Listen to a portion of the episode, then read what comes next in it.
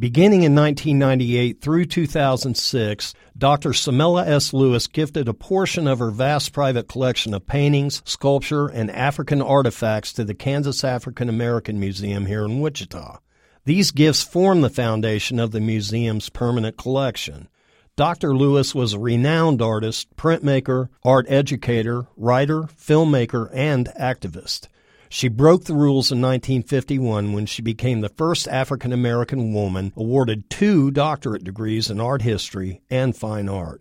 A current exhibition at the museum highlights her many paintings and prints, as well as those by her close friends Elizabeth Catlett, Jacob Lawrence, and others. Dr. Lewis began a close friendship with Elizabeth Catlett in the 1940s when Catlett was her art professor at Dillard University. She credited her professor with opening her eyes to art and the world about her. Dr. Lewis learned how to truly see and communicate through the paintings she created. She brought the hardships and racism she had experienced growing up in Louisiana and in her travels throughout America out onto the canvas. It was Catlett who also taught her as a student to begin collecting art from other black artists she came into contact with, and her collection grew enormously over the years. I am deeply moved by the love this woman had for her community and for humanity as a whole.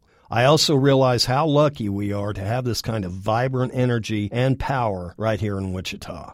The Samella S. Lewis collection is available for viewing now at the Kansas African American Museum. For KMUW, I'm Kirk Klontz.